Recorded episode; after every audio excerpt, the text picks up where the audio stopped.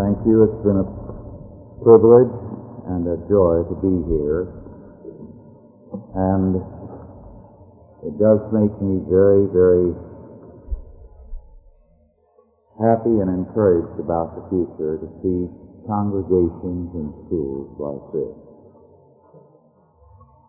Our scripture this evening begins in 1 Kings 22, the 51st verse, and goes through the first chapter of 2 Kings.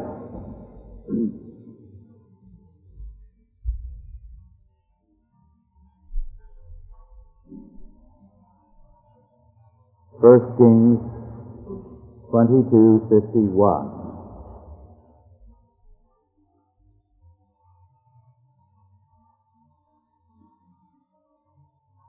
Ahaziah the son of Ahab began to reign over Israel and Samaria the seventeenth year of Jehoshaphat, king of Judah, and reigned two years over Israel. And he did evil in the sight of the Lord, and walked in the way of his father, and in the way of his mother, and in the way of Jeroboam the son of Nebat, who made Israel to sin. For he served Baal, and worshipped him, and provoked to anger the Lord God of Israel, according to all that his father had done. Then Moab rebelled against Israel after the death of Ahab. And Ahaziah fell down through a lattice in his upper chamber that was in Samaria and was sick. And he sent messengers and said unto them, Go inquire of Beelzebub, the god of Ekron, whither I shall recover of this disease. But the angel of the Lord said to Elijah the Tishbite, Arise, go up to meet the messengers of the king of Samaria, and say unto them, Is it not because there is not a God in Israel that ye go to inquire of Beelzebub, the god of Ekron? Now therefore, thus saith the Lord, Thou shalt not come down from that bed on which thou art gone up, but shalt surely die. And Elijah departed. And when the messengers turned back unto him, he said unto them, Why are ye now turned back? And they said unto him, There came a man up to meet us, and said unto us, Go turn again unto the king that sent you, and say unto him, Thus saith the Lord, Is it not because there is not a God in Israel that thou sendest to inquire of Beelzebub, the god of Ekron? Therefore thou shalt not come down from that bed on which thou art gone up, but shalt surely die. And he said unto them, What manner of man was he which came up to meet you and told you these words? And they answered him, He was an hairy man, and girt with a girdle of leather about his loins. And he said, It is Elijah the Tishbite. Then the king sent unto him a captain of fifty with his fifty, and he went up to him, and behold, he sat on the top of the hill. And he spake unto him, Thou man of God, the king hath said, Come down. And Elijah answered and said to the captain of fifty, If I be a man of God, then let fire come down from heaven and consume thee and thy fifty.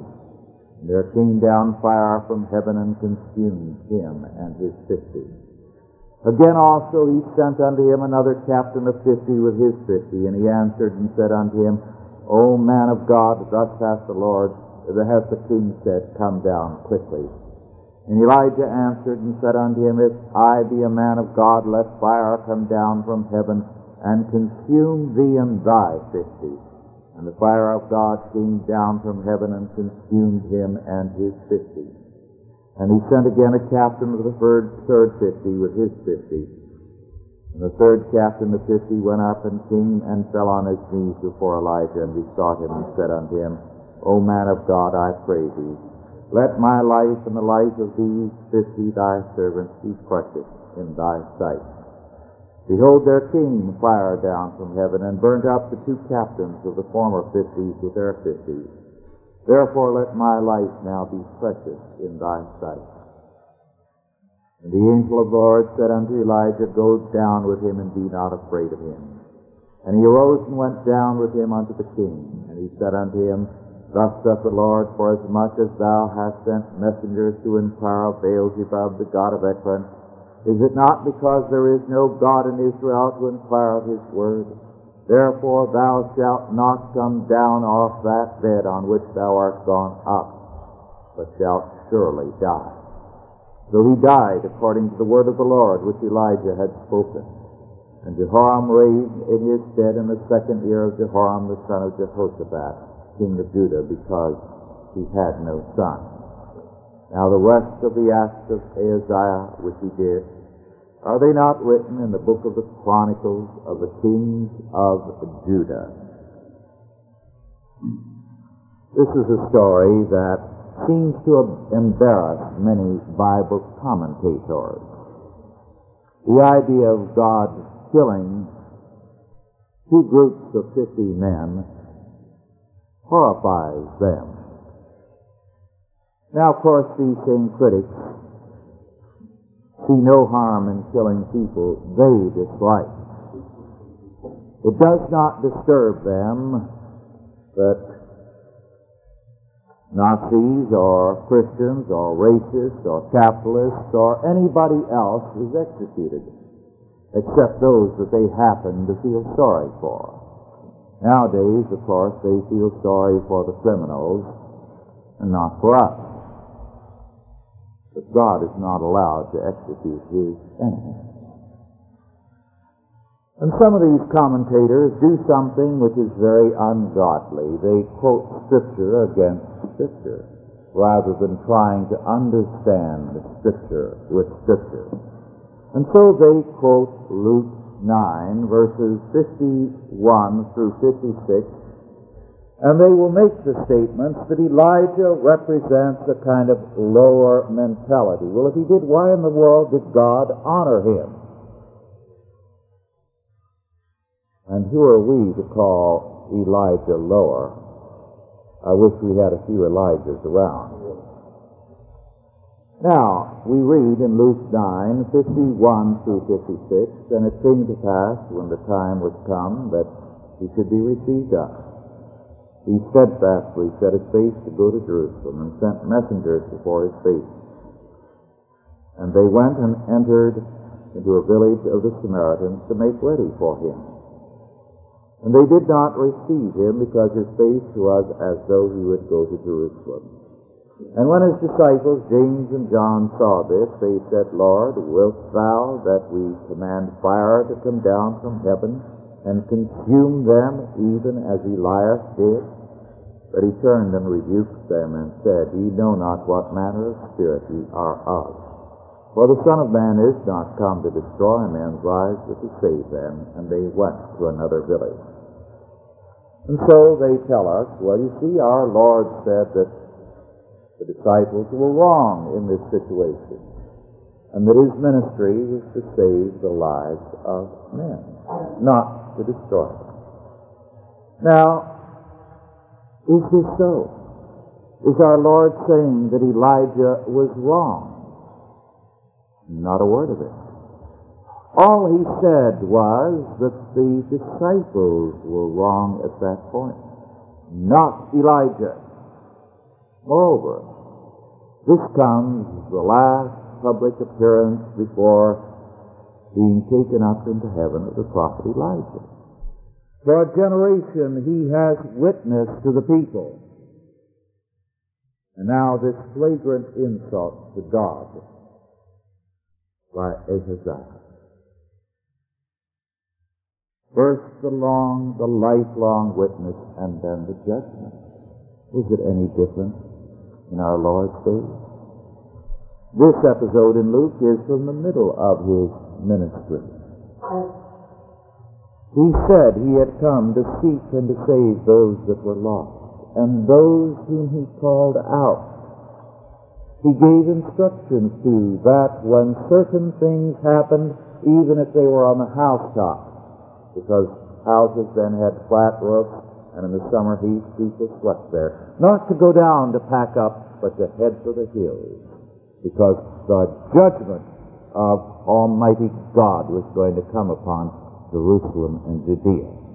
Not a Christian lost his life because they heeded our Lord's word. But it was a total judgment.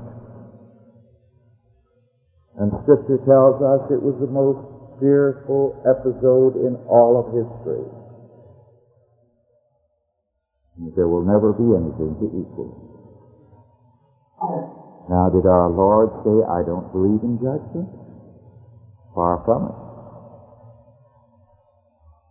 What our Lord made clear was that His ministry was to proclaim salvation, to gather out the people, and then came the judgment. Even as Elijah anointed Elisha and started three schools of the prophets or seminaries to witness and to call out the people before the judgment God had pronounced through him on Israel would consume and destroy the nation forever. But of course, people do not like judgment. It doesn't set well with them. I shall never forget that some years ago, Dorothy, my wife, had a woman tell her that uh, she believed in annihilation, not hell. And Dorothy kept probing her on that. And found out, because the woman finally said so, her sons were all reprobate. And she did not want them to spend eternity in hell. And so she had decided that since she didn't want them there, God certainly wouldn't want them there, and they would be put to sleep quietly and eternally and annihilated. That would be the easiest way to solve the situation. And therefore, she didn't want any part of a God who would have a hell. Dorothy's answer was, you obviously know, want no part of the living God. We cannot have God on our terms. And this, of course, is the reason for most unbelief. Men want God on their terms, to serve their needs, to be a great resource for man. They do not want the living God. Well, we have here Ahaziah, an evil son of an evil father and mother, but he lacked the ability of either his father or his mother. Now, this is a significant fact. It's a common fact. It's a fact which should give us great comfort. You see, nothing stands still in this world. We as Christians do not stand still. If we do, we're not Christians. We either grow in grace or we have no grace. And when we stand in terms of the faith and meet our responsibilities under God, it is not only we who grow, but our children grow beyond us in their obedience, in their awareness, in their knowledge of the kingdom. It was one of the most marvelous days in my life when something I had really known instinctively, but it fully dawned on me once at the table when we were talking about doctrine and going over some aspects of the catechism and its meaning. As I was listening to the youngest of my four daughters and next to the youngest child, I suddenly realized here she was young and she had a knowledge of things that took me much longer to grasp because I didn't have that Christian schooling. I had as fine a Christian home training as anyone could have. But I didn't have the school supporting the home. And she had both. And it was marvelous to see the progress there. And I was with her overnight before I took the plane to come to Birmingham and then down here. And I listened to the oldest of her three daughters in the first grade. And I realized how much further along little Christine is. And it was a delight, a very great joy to see that with each generation, the growth, the progress, starting much further ahead than those of us who've gone before in their awareness of the faith and their, uh, in their receptivity to it. Now the same thing happens with the ungodly. Ahaziah is evil and blundering and incompetent to a degree that Ahab and Jezebel were not. And there is a downward slide with the ungodly. You see this everywhere in the world. Men who are experts in analyzing and studying the communist world have said there is a difference with each passing generation in the level of competence in the Marxist world. They are not as bold, they are as evil, but they are not as bold and not as confident. They become more self-serving. so that evil goes downhill in time as holiness goes further and further ahead. Well, of course, the parable of the tares and the wheat tells us this. That at the beginning, the tares and the wheat are very much alike. But with time, the wheat becomes obviously what it is, and the tares become more obviously what they are, so that you can spot the difference between them readily. There's a growth in both directions. And so there is a deterioration of the ungodly. All you have to do is to look at the White House. Each occupant gets worse, doesn't he?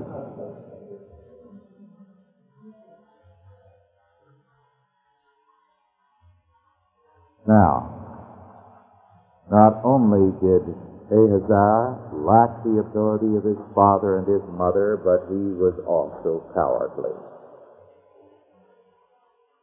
Moab, which had been in subjection to Israel, rebelled. Everybody went to war except Ahaziah. He should have been the commander. He was the king. He was a young man.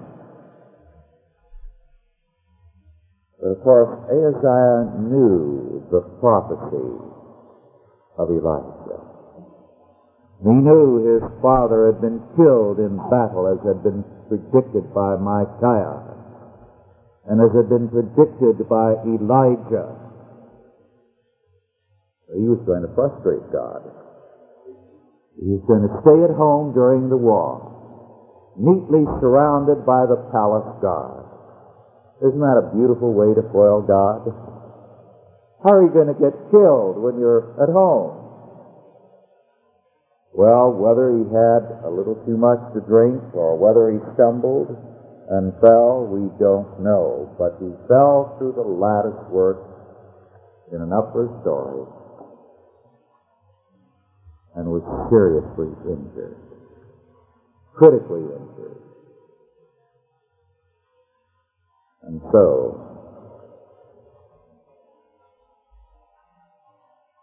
he inquired of Beelzebub, the god of Ekron.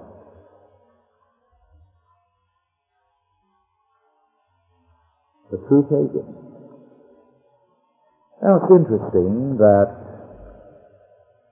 Ahaziah did not send to find whether he could be healed He wanted to know the future.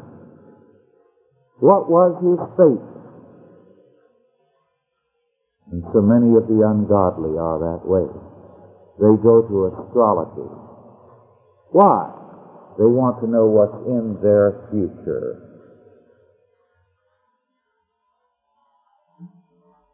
They don't want to command the future. They simply want to know what is there. This was, of course, Saul. Saul should have known, having been properly taught, that the way to command the future was by being commanded of the Lord. Instead, he wanted to know what's going to happen to me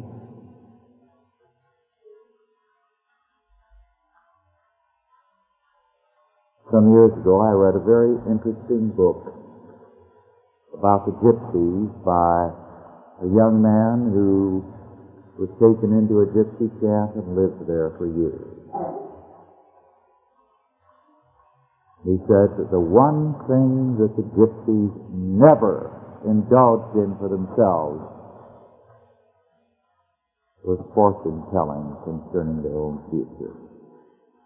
The gypsy woman made a good living by fortune telling. But they regarded all who came to them with contempt as the ultimate suckers. They used words that were as crude and blunt as possible. I've used a blunt word to describe them. The ones that this man cited were blunt. Why? Because, said the gypsies, people who go to a fortune teller seek self-fulfilling prophecy. They're losers. And it's easy to ascertain their character. And with a few questions, find out what their fears are and to give them a word which is a self-fulfilling prophecy. They're going to defeat themselves. That's their life. And today, of course, people all around us are going to astrology and the various forms of occultism, not because of any other reason than to know the future. What is fated for me? What's in the stars for me? And those who seek to command the future apart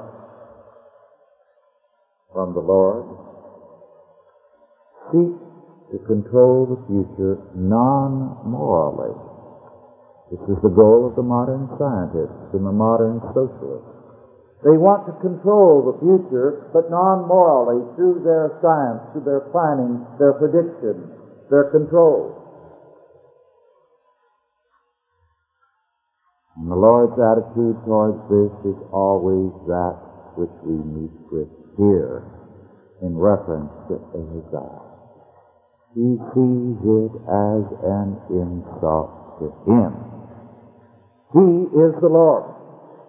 All things are in His hand, and anyone who wants to know the future can know it only in terms of the Word of God.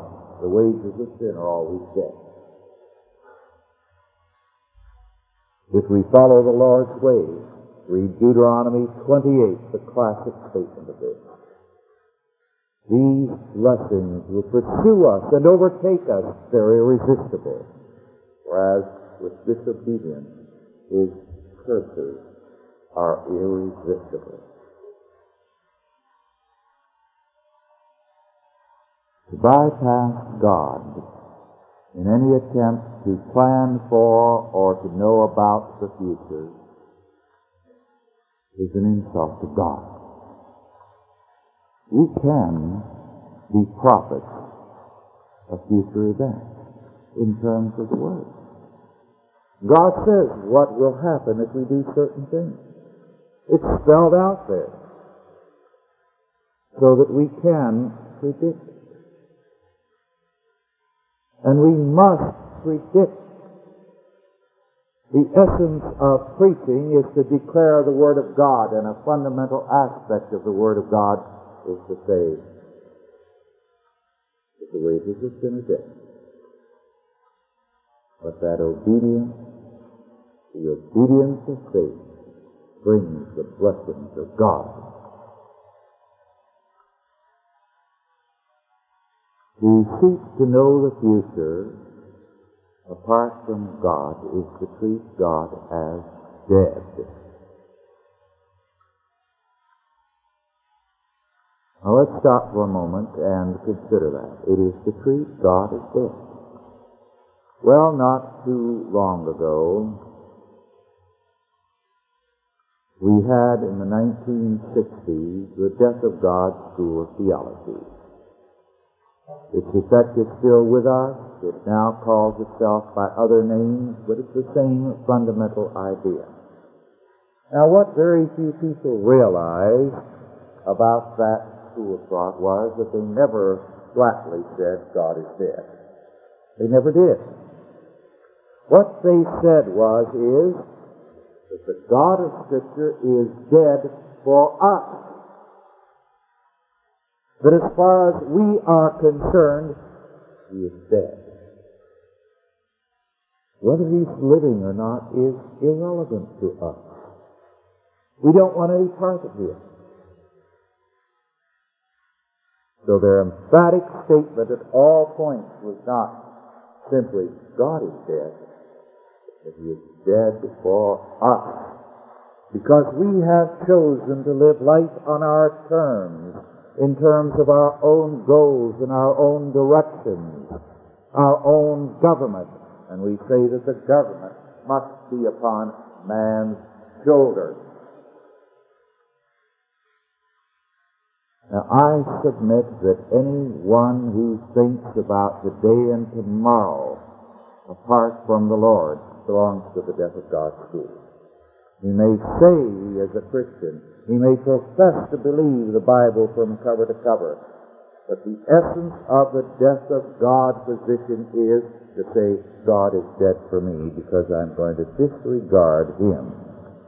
And I'm going to act as though He and His Word do not exist. As far as most churches and most communities are concerned, God is dead.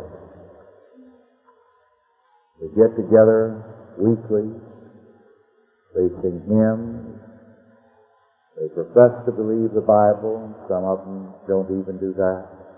But irrespective, for them, God is dead. They're not involved in the wars of the Lord. They're there to get whatever they want, to go out with a nice, happy glow, to meet a lot of good people. And because it's good for their children, it will make them more obedient to get some of that Sunday school training. And that's all. That's all. For them, the living God is dead to all practical intent. Should not God declare war on this? And is this not exactly what we see here in this passage? At the culmination of his ministry, God, through Elijah, pronounces death on this position, on the death of God in mankind. This tells us something about our own time if we do not change our ways.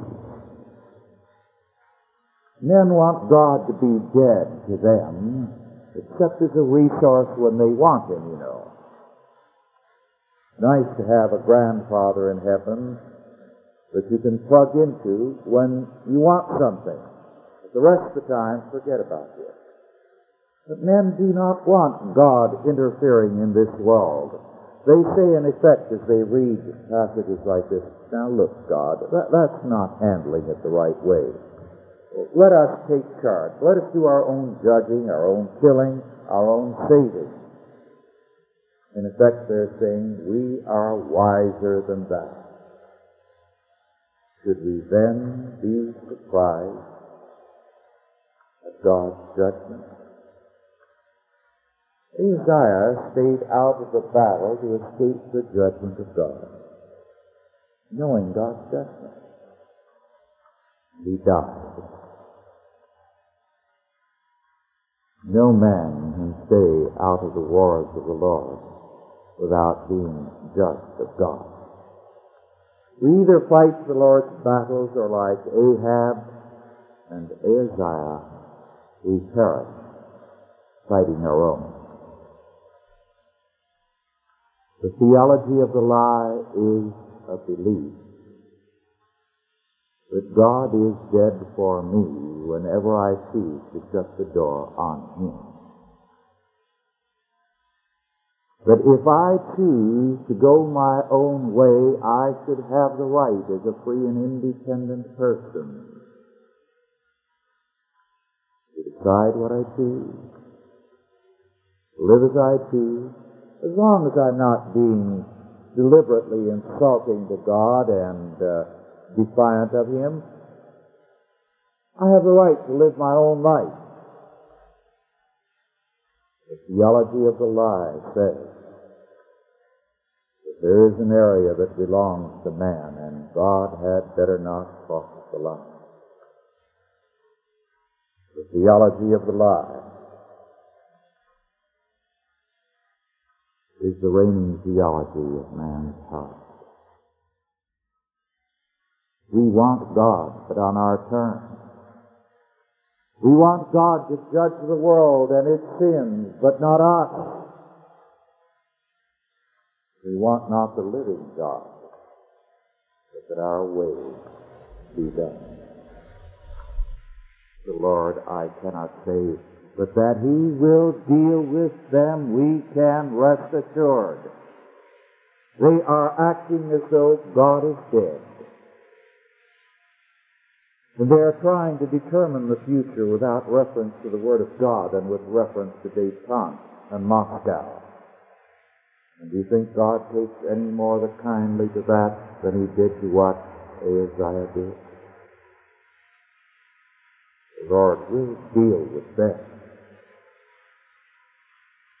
Of that we can be assured. The question is, where do we stand in relationship to the living God? Do we live by His every word? Do we stand in terms of the requirement to submit ourselves to Him as the Lord, as His absolute possession,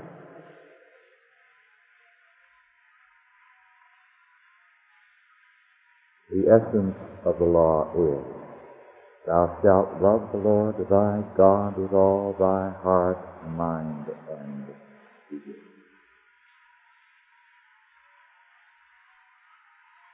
Do we do so? Let us pray.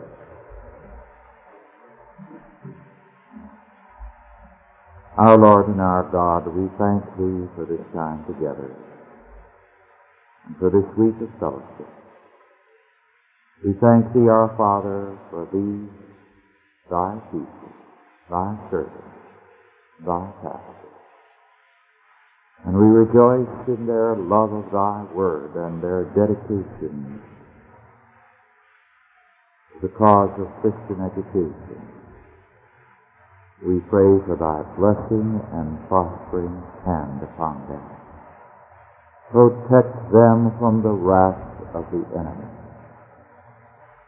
Bring unto them thine elect, and gather the little children into the bosom of this school, that they may there be nurtured in thy word and by thy spirit. Bless the parents as they guide and teach their children, and the teachers as day by day they nurture them in thine admonition. Bless thine under shepherd as he serves and ministers to his every need. Now, Lord, Give us traveling mercies as we journey homeward.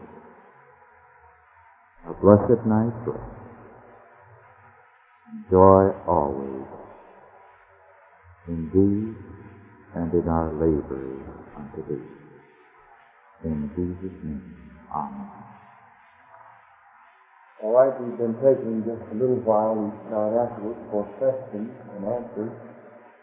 I've asked Dr. Ruskin if he would elaborate on two things tonight. I asked if he do that first,